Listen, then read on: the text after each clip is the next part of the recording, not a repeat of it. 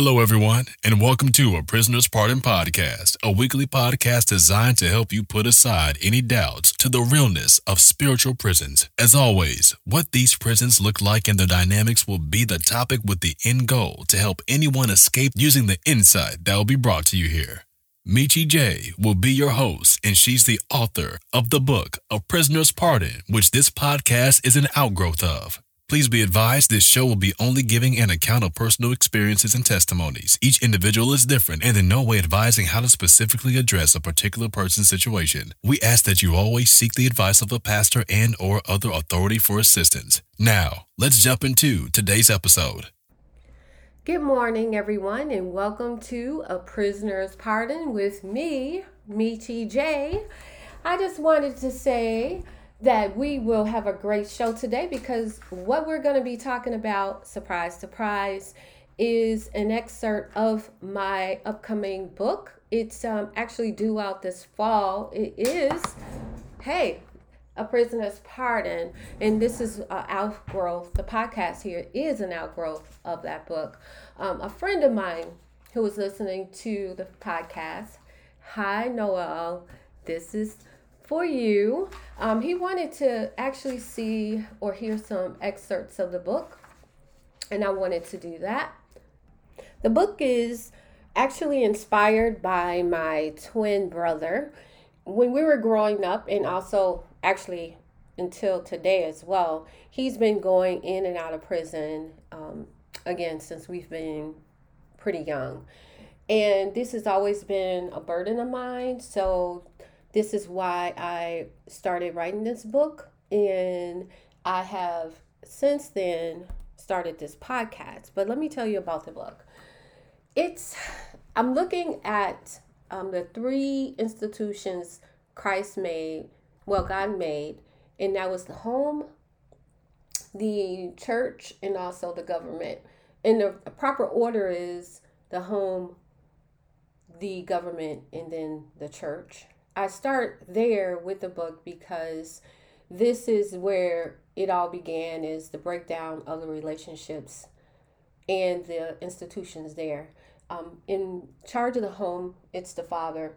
In charge of the government, it's God. And in charge of the church, it is Jesus Christ. Um, all of these institutions has broke have broken down because uh, most of the time we do not see the father in the home. We don't see God in government because they're they're splitting, they're separating everything out. And we see this every day. In the church as well, um, a lot of times we don't have Jesus there as well, I'm sorry to say. And this is where the breakdown has started from. And I start the book out with talking about this and one thing I point out for us with scripture it comes from Mark 3:27. No man can enter into a strong man's house and spoil his goods, except he will first bind the strong man and then he will spoil his house. And then I lead into 1 Samuel 33 because you know you think about how spoiling the house what actually does that mean one thing is i found about scripture it really um, defines itself and i believe this is where the spoil house comes from. Again it's from 1 samuel 33 and when david and his men came to the city they found it burned with fire and their wives and sons and daughters taken captive. Their wives now sons and daughters taken captive. Now in any war in which we are in a war a spiritual war what i've mentioned time and time again um, you you have captives. The enemy takes captives. And right here in scripture it says, and their wives and sons and daughters taken captive. And that's actually what we're seeing here today. Again, I'm giving you an excerpt of the, the book, A Prisoner's Pardon, within the first section of which is called The Burden. In the first sort of um, the first chapter I call Fairy Tales. And again, this is talking about the home and where there is no father. Again, fairy tales Hey, mom, tell me another story. Tell me another story about when dad was home and was supposed to be watching us.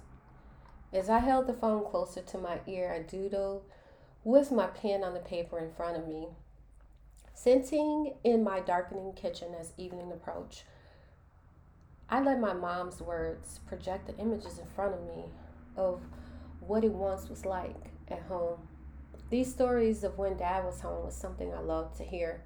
The reason is because it sounded just like a fairy tale. Fathers didn't stay home.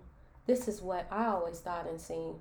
But even though I thought this way, there was still a small, faint voice telling me that this wasn't true. I wanted to believe in these fairy tales. I must admit, it was easier for me to believe in Santa Claus than it was to believe in a father.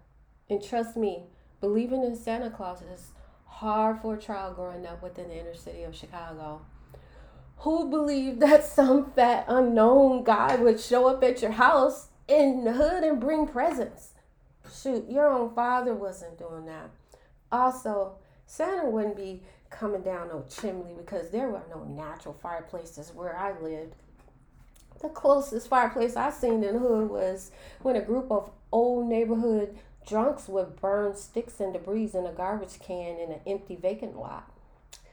So, with chimneys not happening here, Santa would have had to come in another way.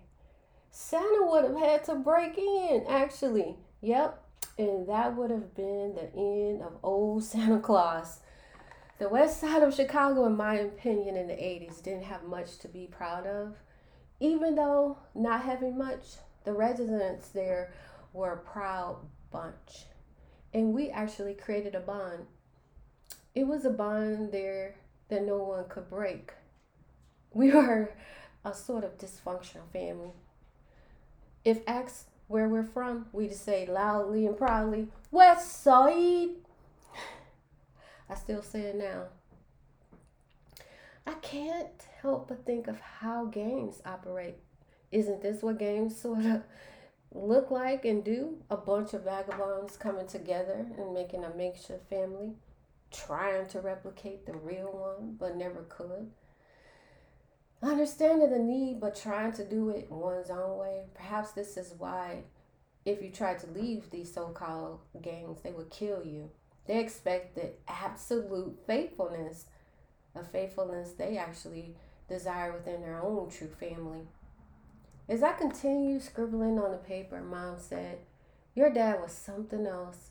Every time I went to the store and left you and your brother with him, he went to sleep. How old were we, Mom? Well, you two were no older than about two or three. Even at two, you two got into more trouble. I told him to watch you both while I was gone.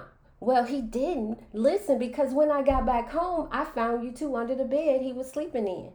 Somehow, you two had gotten into the Crisco oil and was covered in it and pillow feathers. Laughing along with her, I said, Oh my goodness, that was something to see, I bet. Yep, laughingly, mom replied. A friend of mine told me I should have taken pictures. Yeah, I would have loved to have seen that, mom, but I realized that around that time there weren't cell phones with cameras. Catching a moment like that now in 2021 would be easy, and that picture would have gone viral too. I bet.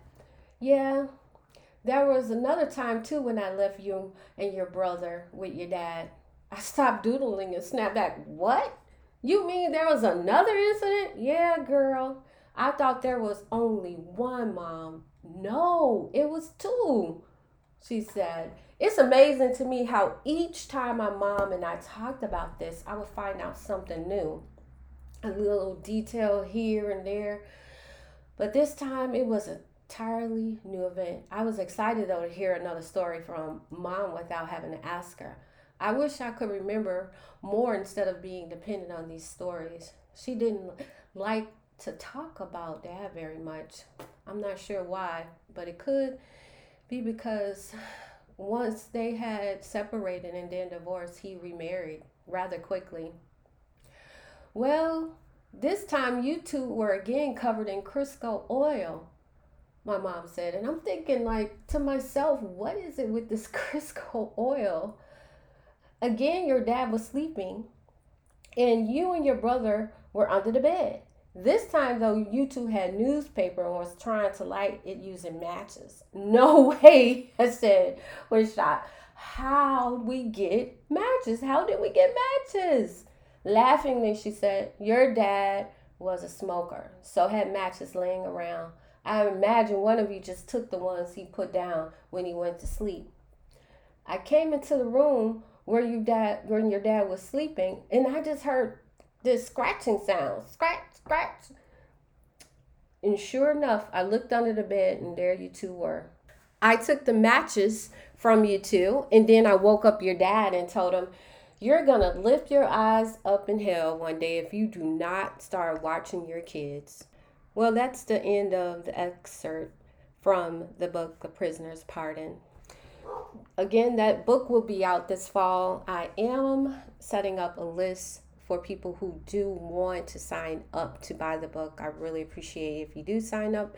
That'll help me and the podcast so much with your support of this outcoming book.